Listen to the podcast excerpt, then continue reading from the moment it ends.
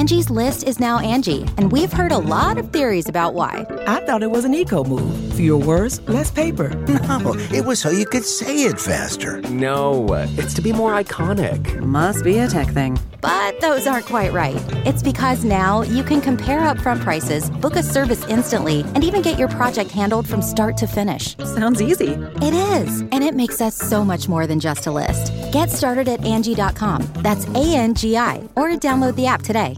Angie has made it easier than ever to connect with skilled professionals to get all your jobs projects done well. I absolutely love this because, you know, if you own a home, it can be really hard to maintain. It's hard to find people that can help you for a big project or a small.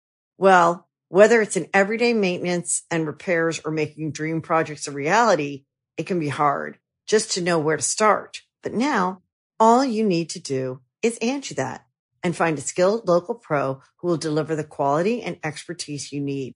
Angie has over 20 years of home service experience and they've combined it with new tools to simplify the whole process. Bring them your project online or with the Angie app, answer a few questions and Angie can handle the rest from start to finish or help you compare quotes from multiple pros and connect instantly, which means you can take care of just about any home project in just a few taps. Because when it comes to getting the most out of your home, you can do this when you Angie that. Download the free Angie mobile app today or visit Angie.com. That's A-N-G-I dot com. At Popular Science, we report and write dozens of science and tech stories every week. And while most of the stuff we stumble across makes it into our articles, we also find plenty of weird facts that we just keep around the office. So we figured, why not share those with you? Welcome to The Weirdest Thing I Learned This Week from the editors of Popular Science. I'm Rachel Feltman. I'm Chelsea B. Coombs. I'm Rachel E. Gross. Rachel, welcome to the show. Oh my gosh, I'm so glad to finally be here with you. I think this is the first time we've had a second Rachel on the show, actually. I don't recall another instance. So. And I intend to be the last. there can usually only be one, but uh, listeners, Rachel Gross is so fantastic that occasionally I say, let there be two. Um, Rachel, why don't you tell our listeners a little bit about the awesome work you do? Um, yeah, sure. Uh, so I write mostly about gender um, and bias in science, and that often means following around scientists who are um, kind of new voices in their field. So, like women of color, LGBTQ scientists, um, sometimes just the first woman scientists in their field, and the new ideas and questions that they are bringing, uh, and how they're helping us fill in all these knowledge gaps. Um, so, my uh, biggest project so far was I recently wrote a book called Vagina Obscura An Anatomical Voyage. And it's and so good. Stop. That means a lot coming from you. and it's it's like a journey to the center of the quote female body that um, kind of goes organ by organ and traces the scientists who are rethinking how these organs work and their importance to your health. Amazing yeah, we will definitely be linking to that in the show notes and highly recommend that our listeners check it out. And uh, Chelsea, it's been a while since you've been on the show. Welcome back. Thank you. I'm so happy to be back. Amazing. All right, let's get into it. So, on the weirdest thing I learned this week, we start by each offering up a little tease about some kind of fact we found in the course of reading, writing, reporting, etc., and then decide which one we absolutely have to hear more about first. Then, once we've all had time to spin our little science yarns, we reconvene and decide what the weirdest thing we learned this week actually was. Chelsea, what's your tease? My tease is that lubrication is why chocolate feels so good on your tongue. Yes, I did make that really sexual. Yeah. You're welcome. I'm intrigued. I'm I'm intrigued. A little turned I, on. Yeah. Sorry, I went there. Sorry. I'm, I'm here for it. uh, Rachel, what's your tease? My tease is that, contrary to what you may have heard in sex ed or biology class, actually, human ovaries can probably make new eggs. And uh, the reason why has to do with chickens. Amazing. I lo- Dog. we love a chicken fact on weirdest thing. Um, even better when it involves sexual health and debunking nasty old science. I, don't- I know we're don't big fans of this. um, okay, my teeth not sexy.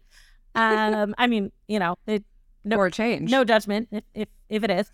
Uh, my teeth is that I want to talk about why there is a German word for a bird with an arrow stuck through its neck. Uh, Whoa. I'm Look here at for diversity. it. Hey, and the bird theme on point. Yeah, Yeah, sex and birds. That's what this episode should be called. that's Oh. that's all we ever do on here. Subscribe. uh, let's see. Where shall we begin? Um, I'm so drawn in, uh, mystified, intrigued by the chocolate lubrication connection that I would love to begin with that, Chelsea, if you don't mind. Amazing, amazing. Because this study just came out like literally yesterday. I was just like looking around um, for some food science kind of stuff. I don't know. It was kind of interesting. But um, so when we eat chocolate, most of us aren't really thinking about like physics or materials science. You know, we're kind of just eating chocolate, right? But there's actually a reason why chocolate's melt in your mouth sensation feels so good. And it's all about lubrication. Which I know, I like just, I literally wrote a whole book about sex, and I just like lubrication is just a bridge too far for me yeah, the word. lube. Yeah, no, I wanted to say lube a few times, but I was like, I don't think that's like super profesh. So, you know, I don't think I mean, the do you know who you're talking to here? That's true. That's true, right? Like, I guess I should. I, I know my audience, right? But I can see it on candy wrappers now. Just lubes your tongue right up. Oh, Yep. Yeah. I do wonder why lube feels less profesh. It's like clit and clitoris, like same Right. word, just easier to say. Yeah. You know, I, I don't know. They didn't use the word lube in the paper, which is surprising because they should have. We're gonna make lube happen. So this paper was, like I said, it was published yesterday. So we're recording this in January 2023. Um, it was published in ACS Applied Materials and Interfaces, which clearly is just, you know, pop Light in read. journal here. Yeah, I love it. Um, so researchers from the University of Leeds, they created a 3D artificial tongue surface and they used techniques from a field of engineering called tribology to better understand the reason for chocolate's specific mouthfeel, which mouthfeel is the worst word ever. So I'm so sorry. It is. Lube and mouthfeel. We're, we're going for it today. Yeah. so, tribology is basically the study of how surfaces interact with each other while they're in motion and how friction and lubrication affect them. Oh, that is So- kind of sexy. That's Right? That's a sexy Ooh. feel. tribology you know let's let's talk about tribology baby um so so when you put chocolate on your tongue which i'm sure the people listening probably have um it starts out as a solid but then it transforms into a liquid as it kind of like melts and you know melds around with you know your spit and everything and the researchers actually broke it down even further into three stages of mouth chocolate interactions. The licking stage, when the solid chocolate first hits the tongue, the molten chocolate slash initial mastication phase, when the chocolate melts from solid to liquid, but there's not much spit mixed in yet. To finally, the bolus before swallowing stage, when the chocolate is mixed with spit and swallowed. And bolus by the way. Um, this, this is the vocabulary episode, apparently. But a bolus is a small rounded mass of a substance, especially of chewed food at the moment of swallowing. So, you know, you're, we're all learning so many new words today. Um, so, getting back to kind of like the actual experiment, to find out how chocolate interacts with your tongue, they use dark chocolate, which good choice just to begin with um, as well as a human like spit recipe made from pig spit. And they created both a singular artificial papillae, which is the little, you know, rough spots on your tongue, or if you have a cat, you know, the cat's rough spot on their tongue, um, as well as an artificial human tongue that they could monitor with a microscope. And I love how they actually described this artificial tongue, saying that it emulates the topography, deformability, and wettability of a real human tongue. Surface. It's everything you need. Yeah. wettability. I've never heard that word, but I'm using it now. Absolutely. So, what they found is that chocolate actually releases a fatty film, which is the lubrication, that mixes with your spit to coat your tongue and your mouth. But the really interesting thing is that it's the fat layer on the outside layer of the chocolate that contributes to chocolate's mouthfeel and not the fat that's on the inside of the bar. So you might be like, who cares? Like I'm I'm just hungry. Yeah. I just want to eat some chocolate. But this is great news for all of us because the researchers are hoping that this science could help food scientists develop multi-layered chocolate that's better for you by reducing the fat on the inside of the chocolate but keeping it in the outside so when it actually comes in contact with your tongue, it still feels like chocolate. So, Nice. yeah, lube, chocolate, wettability, bolus. You This know, should have been a snacks episode. I feel like we all needed to bring a chocolate bar so we could experience this in real time.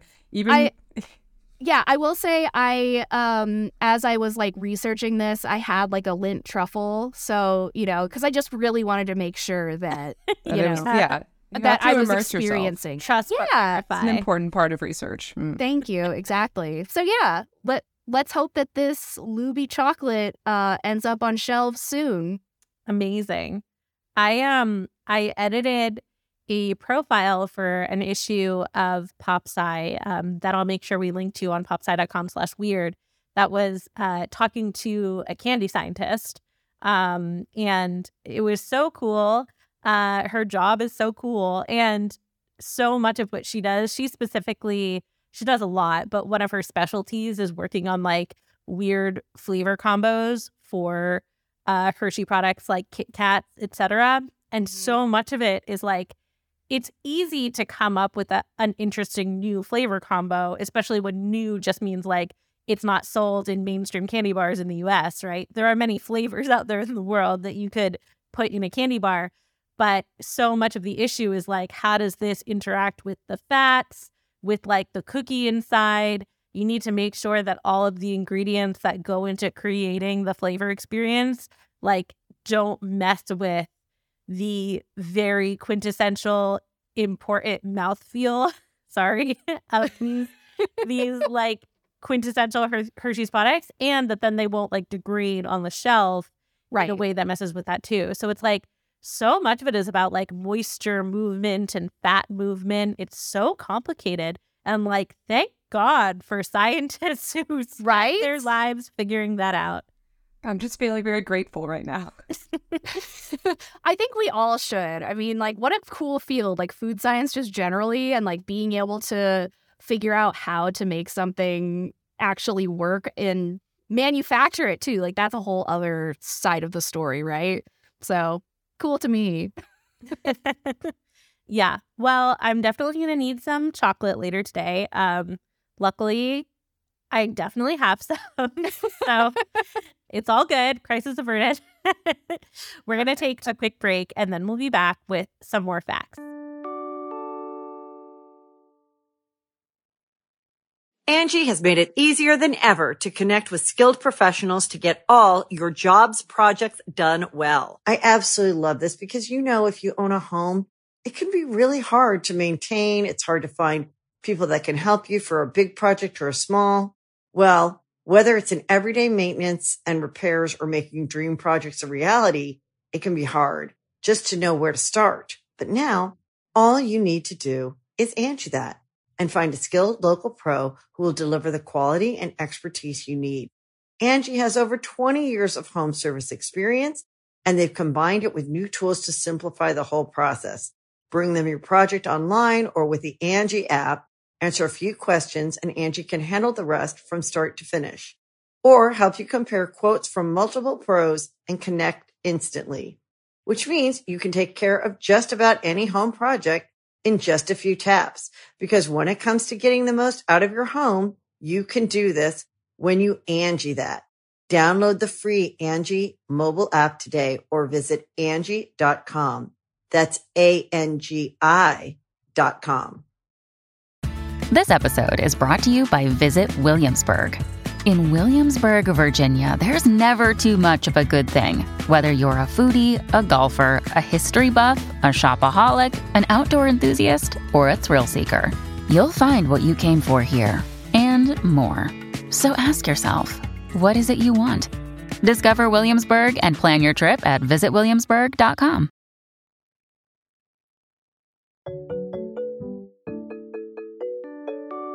Okay, we're back. And uh, I'm going to go into my fact, which is about why there is a German word for a bird with an arrow stuck through its neck. Um, I love science.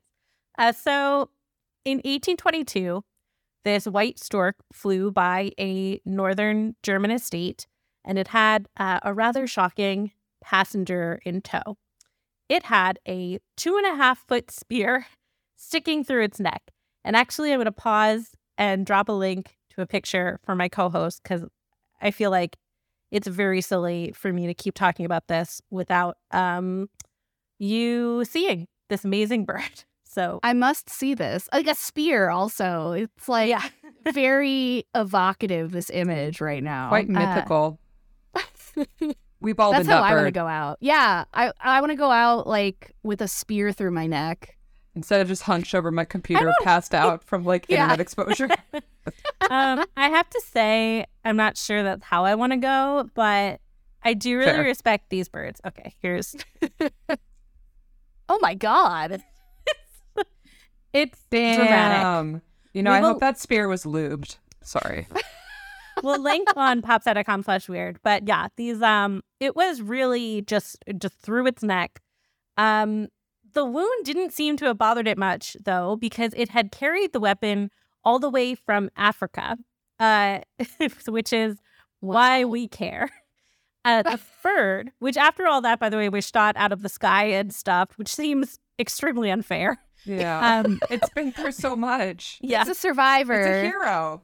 yeah. Uh, the bird uh, was dubbed a Pfeilstorch, an arrow stork, literally means an arrow stork.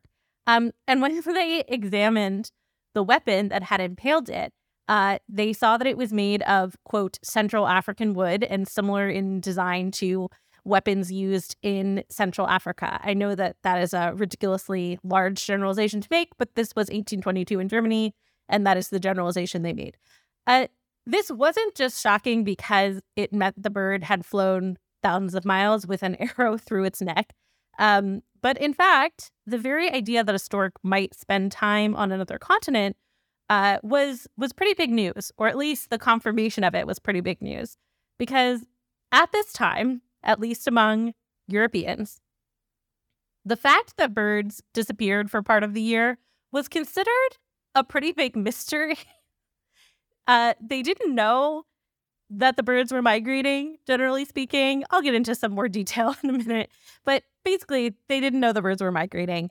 Um, so, an appearance of a local bird that carried proof of having recently been on a different continent um, also provided the best evidence to date that birds migrated. And side note here, just to emphasize that while European science, such as it was from the beginning of recorded history to the 1800s, uh, couldn't seem to really wrap their heads around migration, there were definitely people and cultures that totally knew how migration worked, at least to some extent.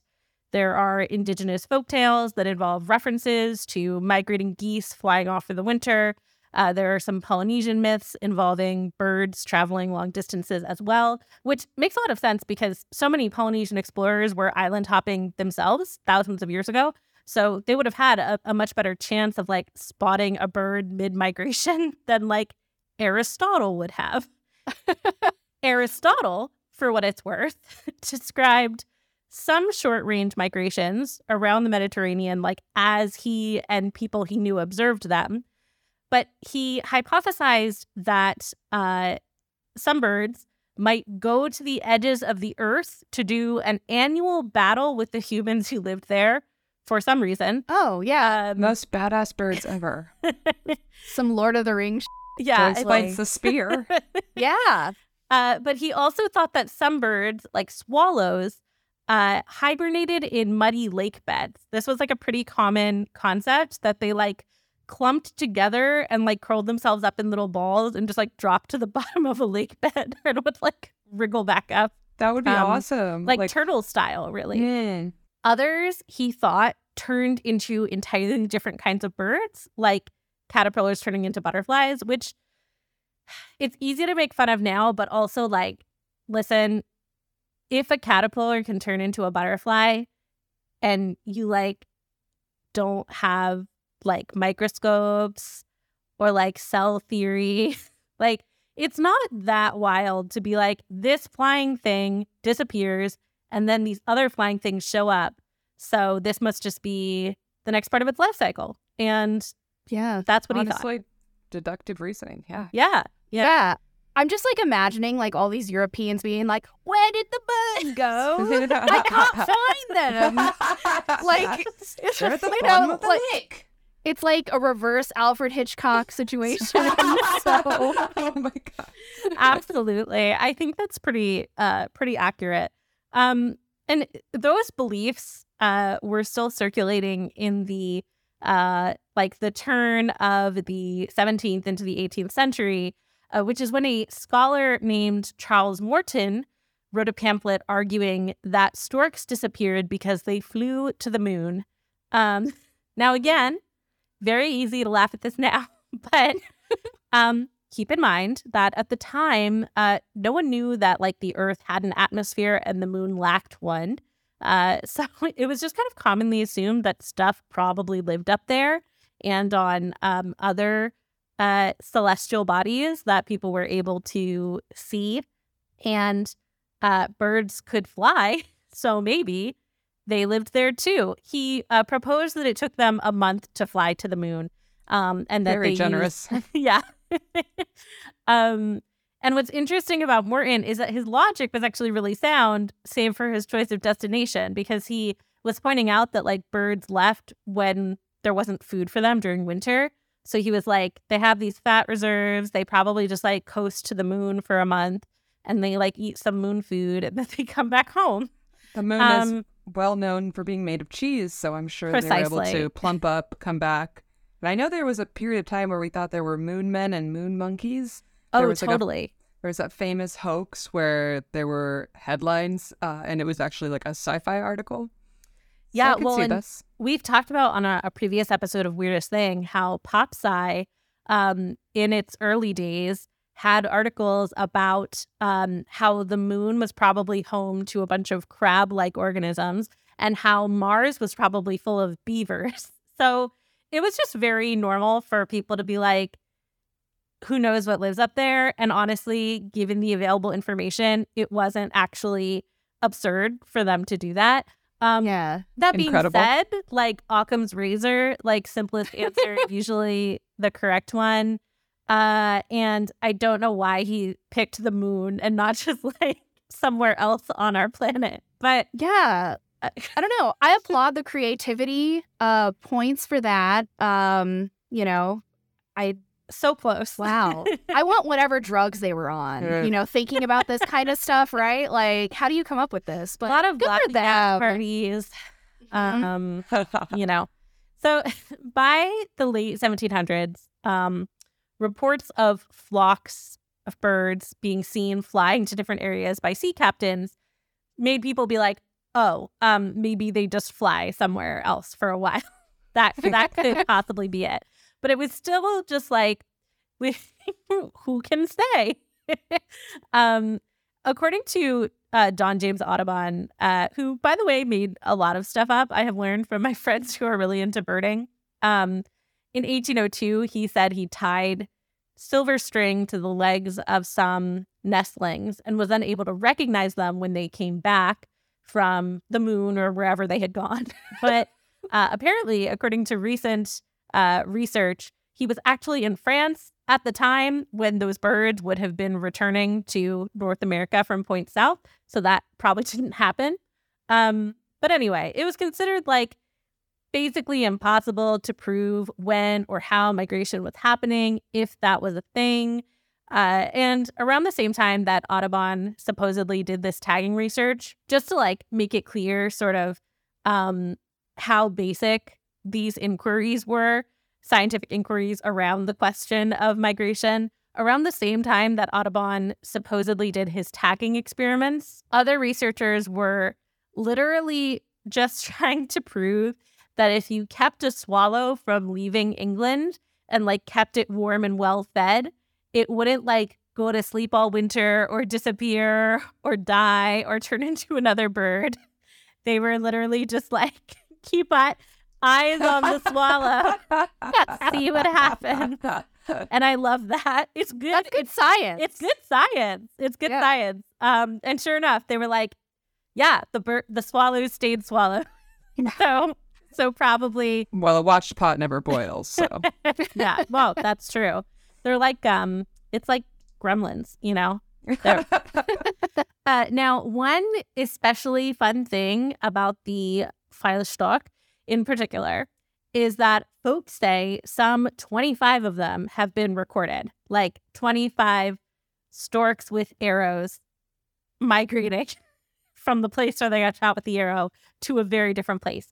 I will say that I tried to trace that number back to its source. And uh, I got to a 2003 newsletter in German from the University of Rostock, which is the institution that studied and taxidermied the infamous bird in 1822. And they basically said, you know, a professor told us this has happened with 25 birds. You know, I, I don't know if maybe he was playing a little fast and loose. I did then find an English language review of a German book published in 2005 called Das Buch von Pfeilstorch, or the Book of the Arrow Stork, which wow. apparently, according to the review, recounts and summarizes 24 known instances from the last few hundred years. I have not gotten a copy of the book, but I am literally starting my German lessons this week, and I am committed to learning German so that I can read this book and confirm. So, more on that in a future episode. That's definitely why I signed up for German lessons and not because I'm married to a German and go to Germany a lot. No, I yeah, prefer it's- this quest. that one. Yeah. yeah. Um the the professor who wrote this book is in his 80s and now retired, but uh Dr. Kinzelbach, if you're listening, you know, moin, wie geht's Ihnen? Let's talk or not. But like uh big fan of your work. Looking forward to reading it. um You just have to DM him on Twitter. I know he's very active there. yeah. Yeah. I think he's going to be so flattered that you're The literally learning app. a whole language to read the arrow stork. Absolutely. Um, we do know that the arrow stork phenomenon has happened more than once, or at least I, I can say personally, I'm sure it's happened more than once, because at least two have been reported at different times in recent history in Israel, and those were birds that had been speared in Africa. Um, there's also an old taxidermied specimen that is not the OG arrow stork. Uh, though I couldn't find details on like where and when it showed up. I just know it's been stuffed and it is a second different stork with the arrow in a different spot. Um, Oh. I also found a 2022 news story about a stork spotted with an arrow through it in Istanbul. But twist, uh, an expert said that that arrow looked like the type a recreational hunter would use. And he also said that it looked like the trajectory of that arrow would have interfered with the bird's air sacs. So it probably wouldn't have like put it in mortal danger, but it would have made it way harder for it to fly long distances. Um, so that made him think it was an incident that had occurred in Turkey. So uh, more more an instance of like domestic animal cruelty than uh, true Pfeilstorch. And of course, the possibility of that scenario kind of raises the question of how many supposed instances of this bird um, might not have actually been ones that made the journey from a far off place after getting speared with an arrow. Uh, considering there has not been, to my knowledge, like a rigorous review of reported cases, but I'm gonna hit up Dr. Kinzelbach and then I will I will let you know what I find. I still give those birds props, even if they Yeah. didn't fly Oh long distances. Like It's they went through it. Wild. Yeah. I I spent a lot of time looking for like how how and it's it's it's it seems like you know as can be the case for any animal including humans it is totally possible to get like fully impaled with something and have it just miss everything important um that doesn't mean it's comfortable or fun but like it happens and uh sort of the best answers i was able to find was like so many birds migrate and have done for as, as long as humans have existed and been shooting arrows and spears at things. So, just like statistically, there are going to be a certain number of birds who uh, are injured but able to continue on to their destination, um, which, like, that does make sense. So, um, there's no like amazing reason that birds are able to do this. There are probably many who, in fact, are not. See, I'm thinking this is all just like a plot by Party City to sell more of those like arrow through the head things. You know, they somebody at Party well, they're City. sponsoring this yeah, somebody Yeah. at Party City. They have a That's time him at machine. You know, they're really committed to the bit. Well, at least Rachel could be the arrow stork for Halloween using one of those That, props. That's true. I I, love it. absolutely That's actually possible. That is a Mm. really great thought. Thank you for that. Um, Glad for this brainstorm. so we now know, just to wrap this up, that the stork's 4,000 mile or so round trip migration is actually pretty chill as far as bird migrations go.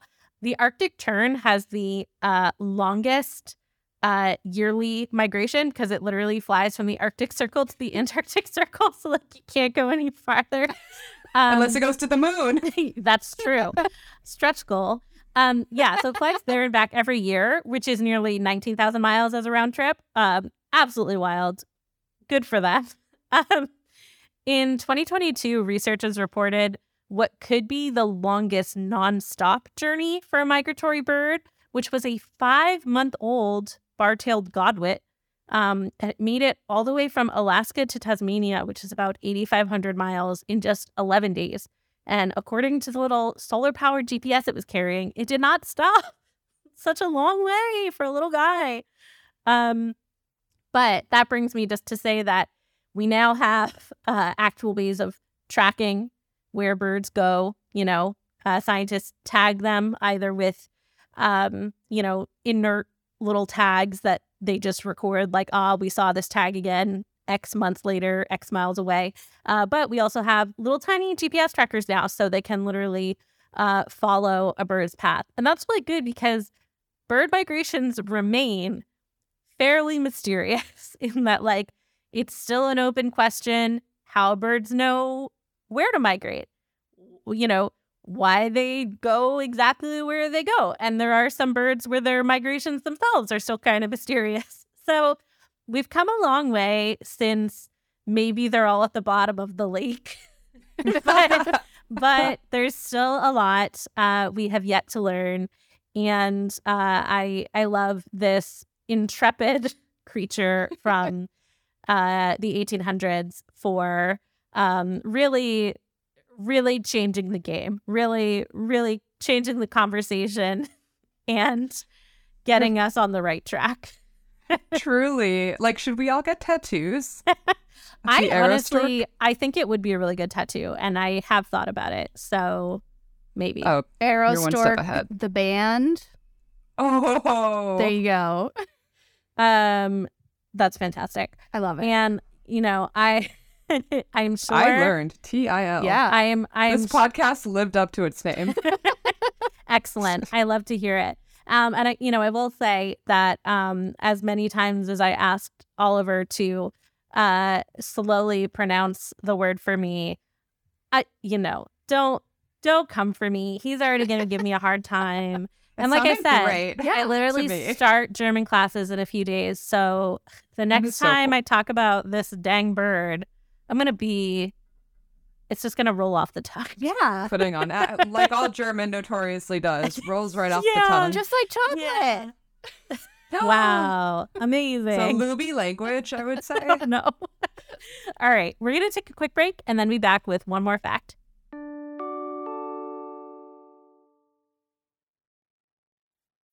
When you need mealtime inspiration, it's worth shopping Kroger, where you'll find over 30,000 mouthwatering choices that excite your inner foodie. And no matter what tasty choice you make, you'll enjoy our everyday low prices, plus extra ways to save, like digital coupons worth over $600 each week. You can also save up to $1 off per gallon at the pump with fuel points. More savings and more inspiring flavors make shopping Kroger worth it every time. Kroger, fresh for everyone. Fuel restrictions apply. Another day is here, and you're ready for it. What to wear? Check. Breakfast, lunch, and dinner? Check. Planning for what's next and how to save for it? That's where Bank of America can help. For your financial to-dos, Bank of America has experts ready to help get you closer to your goals. Get started at one of our local financial centers or 24-7 in our mobile banking app. Find a location near you at bankofamerica.com slash talk to us. What would you like the power to do? Mobile banking requires downloading the app and is only available for select devices. Message and data rates may apply. Bank of America and a member FDIC. Do you follow automotive news? Or do you just like cars and want to see what the heck's going on? Well, then you might like Donut Media's new podcast, The Big Three. Hi, I'm James Pumphrey, and every week, me and my co host, slash two of my top five friends, Nolan Sykes and Joe Weber, unpack the latest and greatest in automotive news and trends on the Big Three. You'll also get a lot of laughs, hot takes, and personal insight on cars from the biggest car guys in automotive media. So, whether you're a hardcore enthusiast or just a person who goes, oh, that's a good looking car, check out the Big Three, available wherever you get your podcasts, or you can watch the full videos at Donut Podcasts on YouTube.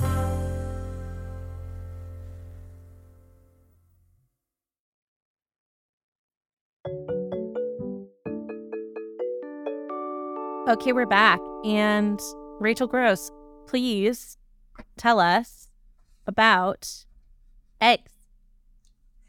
Eggs, the, the kind that we make, not the kind that you eat, although you could. Um, so, okay, this was like the wildest thing I learned in a whole book about vaginas, which is Hmm. saying a lot. Mhm, yeah. Um, so, I don't know about you guys, but I remember learning in sex ed and biology class um, this single fact like over and over again. And it was that if you're a person with female anatomy, you are born with all the eggs you'll ever have. Right. And, they And, just like- sit in there getting older and dusty. Right. That was the subtext of that. Yep. Eggs, yep, until you hit menopause and that's all over, you're no longer considered a person or a woman, and it's that's the end.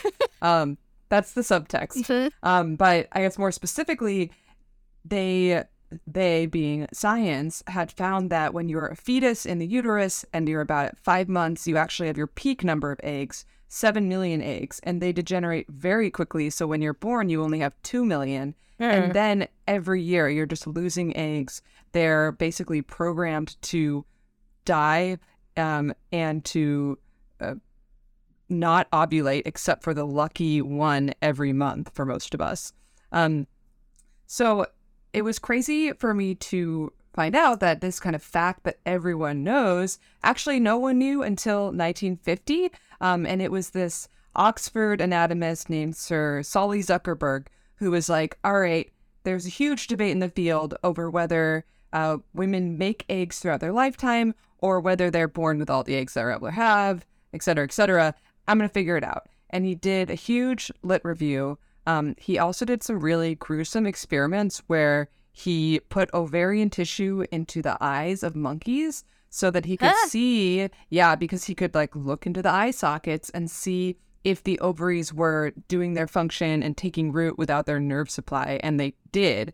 Um, so there was a growing like field of realizing that gonads and glands, the kind of uh, organs that make hormones that support many other organs, uh, can be put anywhere in the body. Uh, so there were also experiments with roosters where they would remove a testes and they would see like its quote like masculine traits like kind of disappear and then they would add it back and they would see it grow its wattle and start strutting again and like going for the females and that proved that you could just kind of remove this male essence or put it back in anywhere in the body to them so Which then led to a bunch of dudes trying to shove uh like monkey and like goat testicles into into ball sacks just to be like it'll just Yes. give you some extra vim and vigor. I mean, why didn't work. Like, could only help, right? Yeah. Uh, yeah. I mean, I, I honestly think that that the like uh the the gonad huckster phase is kind of interrelated with uh the ovary stuff I'm going to talk about. So I'm glad you brought that up. Um, so right. So 1951, um, this British scientist like speaks before the academy and he says like listen guys I've read every single study out there and I can tell you definitively that all the eggs are created before birth. You can never have any more eggs. That's it. Um and nobody has questioned it in the past like 70 years. Um, wow. and so that's how we got that number. And um it could use a little reconsidering This uh this and man did a literature review and was like, "Well, I figured it out." and he put some ovaries into eye sockets as well yeah, what, so you know what got- is that? he was very influential and like i mean i have my own kind of thoughts on this i i think that there seems to be this long-standing divide between how we treat like male and female organs and i think uh scientists never question the fact that uh men people with male anatomy make 1500 new sperm every time they breathe. And those are very similar germ cells um, to egg cells in some ways like that they can be regenerated all the time and that's just like a natural ability of the male body. But when it comes to the female body like rachel was saying there's this idea that things degenerate over time and that things are kind of As passively you as you go from maiden to mother to crone. yeah, the, the arc we Very all must scientific traverse. right. The, there's like an unwomaning that happens. That was like the terms in this time um, Wow. to describe menopause. Yeah, very very offensive. Yeah. Um, so so that's how this idea came about. Um, it was challenged in the past 20 years or so, and uh, the way I'd like to take you through that is through chickens, because this was the most unexpected part of the journey for me. Um, I did not know chickens were so fascinating. Maybe you two did, but uh, chickens have one ovary. They are born with two, but the right one stays undeveloped, and the left one grows to enormous uh, proportions. It basically is like the size of the palm of your hand, and it's kind of like a stalk of cherry tomatoes. Um, so it has all the eggs in it, and you can see each one growing in a different stage. So um, scientists will label them like F1, F2, F3. And it's an incredibly important like reproductive science model because it's like the clearest example of ovulation. You can see the eggs at all different stages of growing and dying. Um, but a crazy thing that chicken scientists know that no one else really does is that if you remove a chicken ovary, so remember there were all those experiments removing and replacing gonads in chickens and roosters, um, it will actually grow back entirely, eggs and all. Um, sometimes it will even grow back into a testes, uh, which is wild, um, and will produce male-like characteristics, even though usually it, it can't father children. Um, but so chicken scientists know that these gonads are super regenerative and like dynamic. Um, but it's it's never applied to humans because chicken scientists and human scientists don't really talk much. Um, however, A real shame. Clearly we're missing a lot. Um, so there are two scientists, over, ovary scientists, who started in chickens, um, who ended up being the ones to question Sir Solly's pronouncement. And uh, one of them was his name is John Tilly. He's an ovarian scientist. He's working at Mass General Hospital in like the 2000s, um, and he's studying what happens when uh, when people with cancer get chemo that is known to kill germ cells. So they're basically um, they're basically spraying ovaries with chemo drugs um, in the lab, and they found something weird, which is that the ovaries did lose a lot of eggs. Eggs died off, but then they started to climb back up, which they didn't think should be possible. Um, and so the numbers were off. It was as if like less eggs were dying than they knew were dying. Um, so they could have said like the math must be off. There must be another explanation, but because they had this sense that there was potential regeneration that no one else in the field believed was possible, they actually kept questioning it, kept looking at the numbers, and finally concluded that what the rest of the field thought was impossible must be true. That these eggs, that these ovaries must be making new eggs that were making up for the lost ones. Wow. Um, wow. Yeah. And this was s- probably the most controversial paper in the entire field of ovarian biology, if you can believe it. Um, it was both the fact, like both the substance and the form of the message. The substance was like, hey, this foundational fact, literally the first line of every study for the past like 50 years is wrong. And therefore, like many people's careers are based on this false foundation. Um, and then there was the message itself. So this this scientist, John Tilly, he's very charismatic. He's kind of not your typical scientist. He has like used car salesman vibes. Oh. Um, he's very he literally uses the word like unequivocally, this is the discovery of the century. Okay. And you know, he's I can I can see that chafing. Yeah. Yeah. that I mean, literally other scientists tell me now, like it wasn't even the science that people were skeptical of. It was the voice that was delivering it, um, and the kind of confidence that this would have crazy consequences for women, that it could allow women to have babies much, much later, that it could stave off menopause, um, that it could be used to create like um, new forms of IVF. And yeah, so so as you know, like most scientists are super circumspect when they talk to reporters. They never make big claims. They're always like caveating everything. And John was just like, "Yep, this is gonna revolutionize birth." And like we used to think that women were old when their ovaries stopped working, but it turns out that their ovaries are not the limiting factor. We can change that, and so we can extend your healthy lifespan. Um, so there were like 10 years in there where this was just like an untouchable nuclear topic uh, until more and more papers started piling up that were showing, yeah, this is the case in mice and zebrafish and giraffes. Um, and some of those early critics of Tilly and his lab, um, including uh, Dori Woods, who came from the same chicken lab and ended up being kind of the key to this lab. Um, some of the critics ended up coming to the lab, seeing these new eggs being made and seeing evidence of it, uh, and changing their mind and becoming collaborators, which is also pretty crazy. Um, I love it. It's like this beautiful science like success story, even though John Tilly kind of sounds like a lot. he's a lot. Sometimes it takes a really out of the box scientist to do this stuff. Yeah. Um, and I mean, you know, science is self correcting and self critiquing. Mhm. And I think it's kind of, it's kind of like when you have eczema or immune disorder and your immune system is really trying to do the right thing to protect you but goes a little overboard. Mhm. It seems like that's what the field did to him.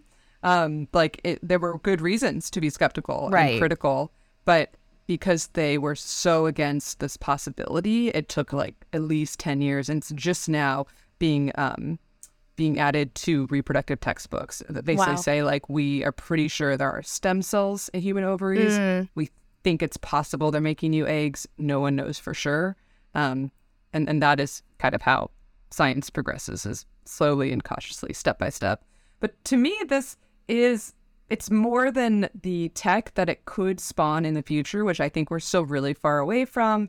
Um, and there's a lot of controversies involved. The idea of trying to stave off or um, or push back menopause, for one, is like really gets a lot of feminist hackles up because of this Uh. idea that menopause shouldn't be a disease; it's a natural phase of life. All those things are true. Um, but to me, it just makes me like imagine my body differently because I think we have been taught about the degenerating uh, concept and that it's just like a countdown until menopause and like that you run out of eggs and your ovaries wither away. And that's like, this is like the worst language possible. But I think that was my subtext in my head. Yeah. Um, totally. Yeah. And now I'm like, no, these aren't like shriveling uh, uh, raisins. They are rechargeable batteries. and most likely Yeah. they are like, if, however slowly, however much they are regenerating, like something is happening in there. And there are like processes that we haven't explored yet. And I think that's really cool.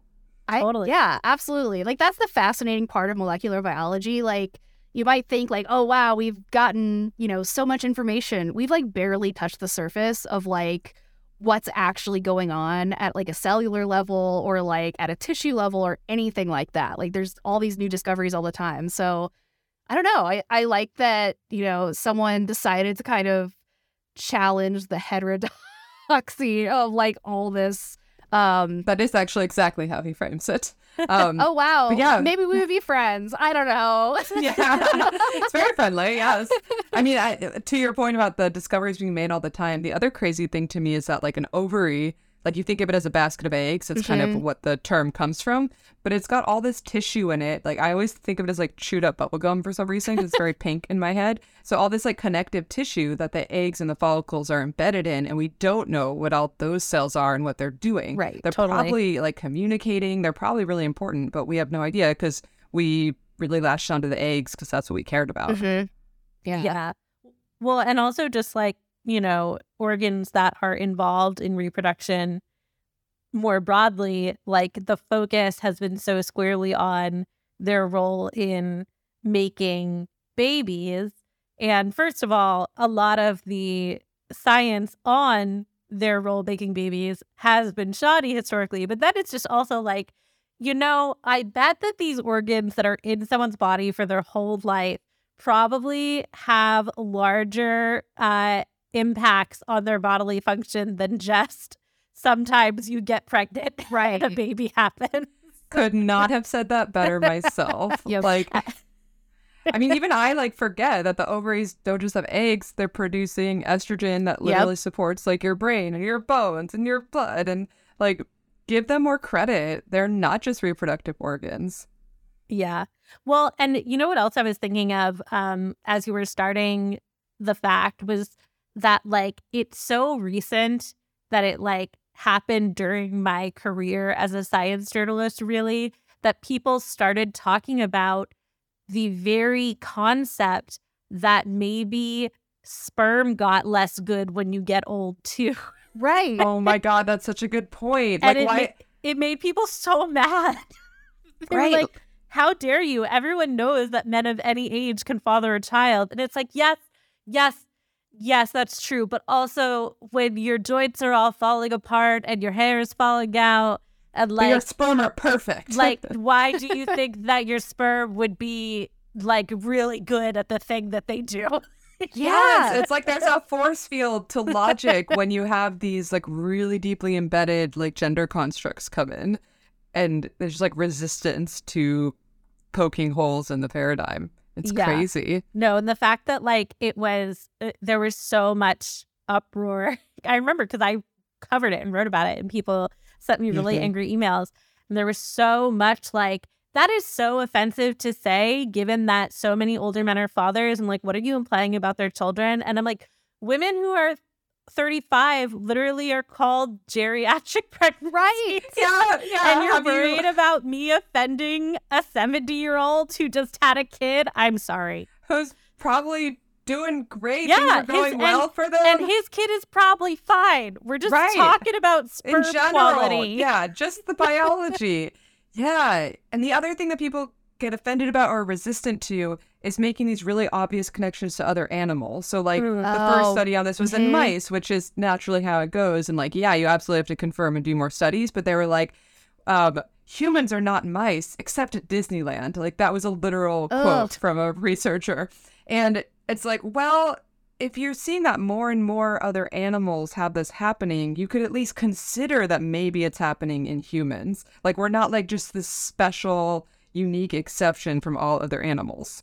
Yeah, that's such a good point because I think, you know, there are so many over the top headlines around research that's in rodents. And like, so it's become a real trope to be like, you know, parentheses in mice, like, don't take that headline seriously. Right. It's just a rodent study, which is definitely true.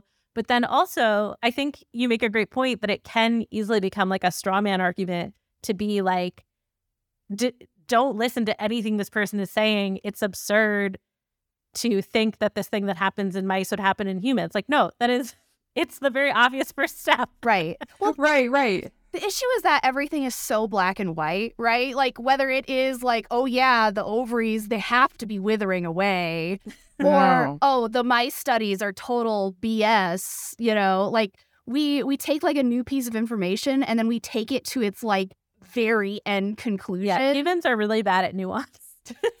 or we just try to slot it into our existing paradigm, and if it's like making the whole like Jenga game fall apart, then we're just like, no. right, right. And people being like, people like the the idea that like the takeaway from ovaries probably keep making eggs is like, so you can maybe not get old by not going through menopause. It's like I don't know if that's You, I'm really glad you mentioned that because that's why the putting the goat goat testicles into your own testicles is relevant. Like there's Right. always going to be with some new information. There's always going to be this strain of like the huckster coming out keep of the you woodwork. virile. Right. well, maybe this is the elixir of life. Well, maybe this one is it. So definitely be skeptical of that. Yeah, I don't know. Periods are horrible. I think I give me the menopause. I know it's horrible. Give me the like, menopause. But you know what I mean? I don't know. I don't know if I want more eggs. Yeah, Yeah. that's fair. Maybe more eggs not for everyone. Yeah. and and we should just be able to choose and decide that for ourselves. Just like exactly. you can choose an IUD that gets rid of your period for It would simply be great to know, you know. Yeah. yeah, I just want to know the basics of my body, just like the very basic operating manual. That's all I'm asking here. Yeah. So when I was writing my book, and I, well, it was before I wrote my book, but not long before, when I really sat down and like read the step by step mechanics of how eggs are released. And I was like, what the f? Yeah. Nobody told me this. Yep. No. And I- even- it's like busting through there like the Kool Aid man. And that's fine. But like, That was an incredible. why line. didn't I know that? Right. It's incredibly like violent and competitive, and the eggs like fight to the death. And I'm Yeah, like, so and- why is the and female the egg like pass- goes out there it like exits and then the the little the little fingers of the fallopian tube are like come back come back Yes. it's incredibly complicated Oh my god, like an astronaut that's like untethered from the spaceship yeah and then like, like, sandra back. bullock in the movie gravity Exactly. every Like, time we ovulate why is this not the amazing drama that we want to learn? Like, how- Yeah. There's a little Sandra Bullock inside everyone. yeah But- once but- a month she comes out. and your body can always make more and that's beautiful Uh, amazing so what was the weirdest thing we learned this week i what a what a group of winners i have to say I would say we flew to the moon and back today. Yeah, yeah. I love that they all kind of like tied back together. Like, Yeah. some real synergy. Um, I, I really, I, I can't pick between the two of you. They were both really good. Um, we could call it a tie this week. It's been a while since we had a tie. We just all brought our A game. we really did. I was like, dang. I'm just I'm just glad if I held up with you two. I'm still thinking about the fact that like birds just disappeared for half the year and, and everyone was just like Will the Birds. birds. Yeah, Where that just makes me so happy. gone? like because they weren't scrolling Instagram, so maybe like all winter they're just thinking about the birds and like dreaming about them. What?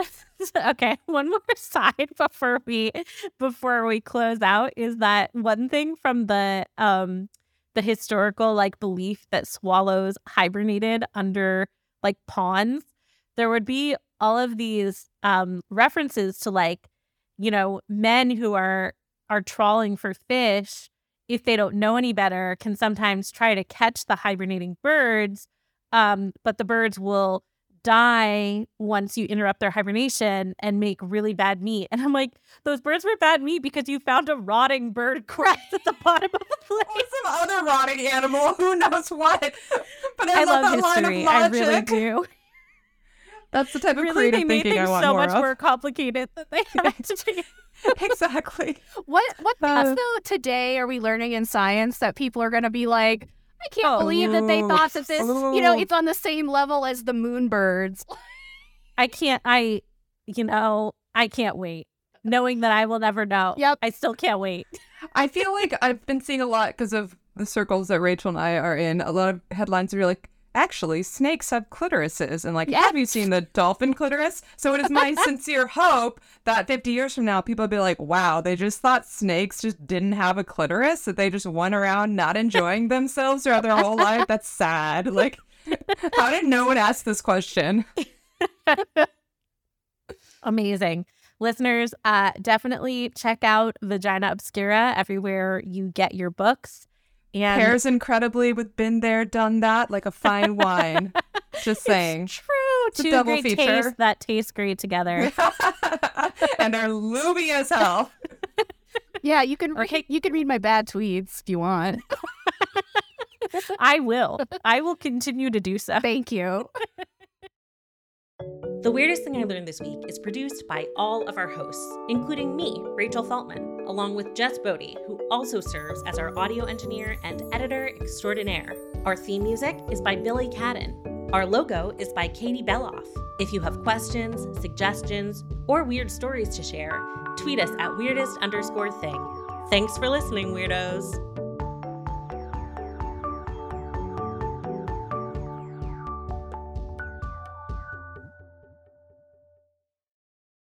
Angi has made it easier than ever to connect with skilled professionals to get all your jobs projects done well. I absolutely love this because, you know, if you own a home, it can be really hard to maintain. It's hard to find people that can help you for a big project or a small.